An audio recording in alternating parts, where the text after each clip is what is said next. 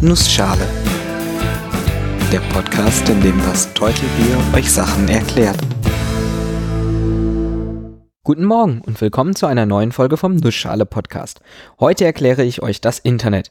Und weil die Zeit knapp ist, mache ich das in einer Nussschale. Oder ich versuche es zumindest, denn das Internet, das wird eine schwierige Folge. Ich versuche es mal aufs Wichtigste runterzubrechen. Fangen wir ganz allgemein an. Das Internet ist ein Interconnected Network, ein Netzwerk. Früher hätte man gesagt, dass es ein Netzwerk aus miteinander verbundenen Computern ist. Das ist heutzutage schon wieder komplizierter. Computer teilen sich das Internet mit Handys, Tablets, Fernsehern, Toastern, Kühlschränken und vielen weiteren Geräten. All diese Geräte sind miteinander verbunden. Nicht unbedingt direkt miteinander, sondern über Umwege. Letztendlich ist aber jeder von mehr oder weniger jedem Gerät aus erreichbar. Angefangen hat das Internet Ende der 60er Jahre mit dem ARPANET.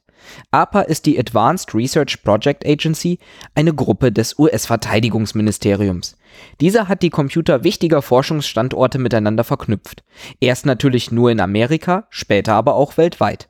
Die Verbindung erfolgte zunächst über bereits vorhandene Telefonleitungen und erlaubte den Austausch von Nachrichten und Daten.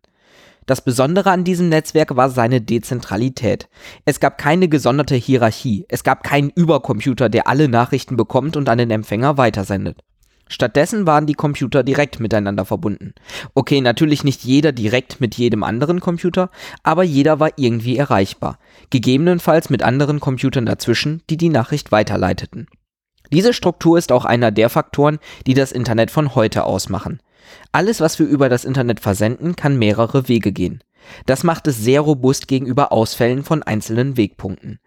Ein bisschen strukturierter ist das Internet aber schon geworden. Schauen wir uns mal an, was passiert, wenn wir eine Nachricht von unserem Computer an, sagen wir mal, Bills Computer schicken möchten. Zunächst mal ist unser Computer irgendwie mit dem Internet verbunden. Der erste Schritt ist dabei meistens die Verbindung via WLAN mit einem Router. WLAN ist eine Bezeichnung für die Art, wie Daten zwischen Computer und Router verbunden werden. Es ist kurz für Wireless Local Area Network, kabelloses lokales Netzwerk.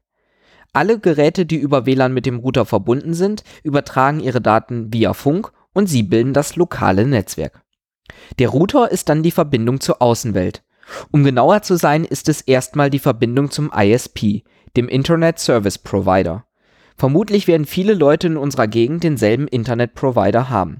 Dieser ist dann dafür zuständig, dass die Nachrichten an all die Leute, denen wir welche schicken wollen, richtig zugestellt werden.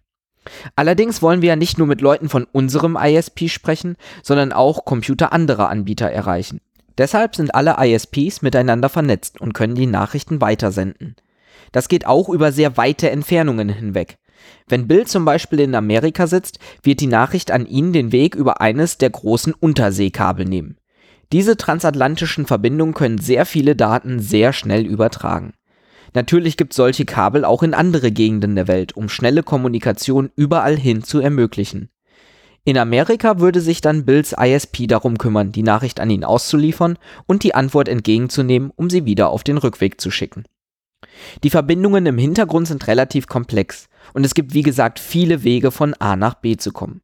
Aber genau das ist eine der Sachen, die das Internet zu dem machen, was es ist. Man kann auch genau nachverfolgen, welchen Weg die Nachricht genommen hat. Ich habe gerade mal geschaut, wie beim Aufruf von Google Daten erst ein bisschen durch Deutschland wandern, dann nach San Francisco gehen und einen ähnlichen Weg zurückkommen.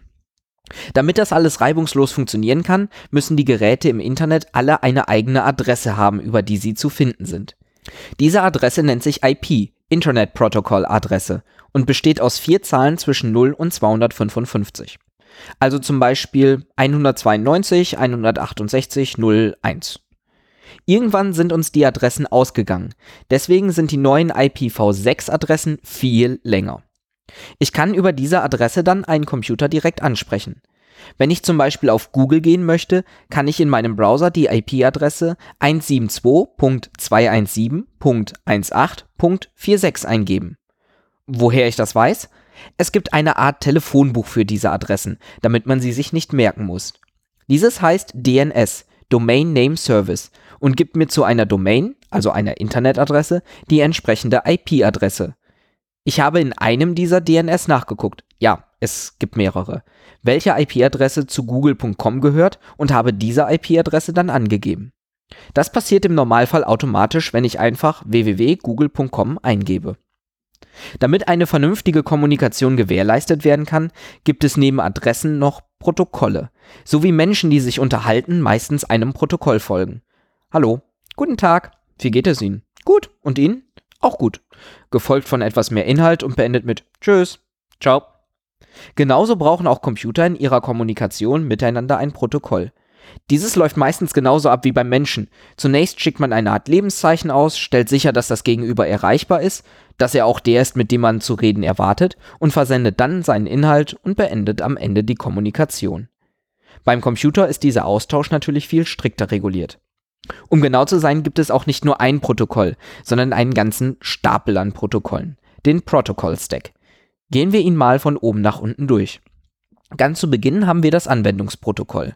Davon gibt es mehrere verschiedene, zum Beispiel das Hypertext-Protokoll HTTP zum Aufrufen von Webseiten, das File Transfer Protocol FTP, um Dateien an andere Rechner zu senden, oder das Simple Mail Transfer Protocol SMTP, das zum E-Mails versenden benutzt wird. Wenn man im Internetbrowser eine Adresse eingibt, zum Beispiel google.com, versteht der Browser das automatisch als http www.google.com. Dann wird als erstes im DNS die IP-Adresse rausgesucht. Dann wird eine Anforderung mit dem HTTP-Protokoll verschickt. Quasi ein Hey du da an der Adresse 172.217.1846, ich hätte gerne mal die Webseite. Der Empfänger dieser Nachricht, also Google, kann mir dann die Webseite zurückschicken, damit mein Browser sie anzeigt. Weil diese Nachricht relativ lang sein kann, der Inhalt einer Webseite ist nicht unbedingt klein, wird so etwas in mehrere Pakete aufgesplittet. Diese werden dann beispielsweise mit den Protokollen TCP, dem Transmission Control Protocol und IP, Internet Protocol, einzeln verschickt. Der Zielcomputer empfängt dann diese TCP-IP-Pakete, bastelt sie zusammen zu der langen Nachricht und kann dann damit arbeiten. Ich könnte mir vorstellen, zu diesen Themen mal eine eigene Folge zu machen, falls euch das interessiert. Denn alleine dazu habe ich in der Uni eine ganze Vorlesungsreihe gehabt. Gehen wir nochmal auf ein paar Begriffe ein, die im Moment häufiger im Zusammenhang mit dem Internet auftauchen.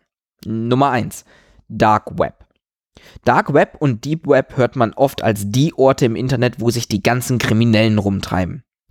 Gucken wir uns das aber mal genauer an. Im Internet agiert man oft mit Hyperlinks, also Links, auf die man klicken kann und die einen dann zu einer anderen Webseite führen.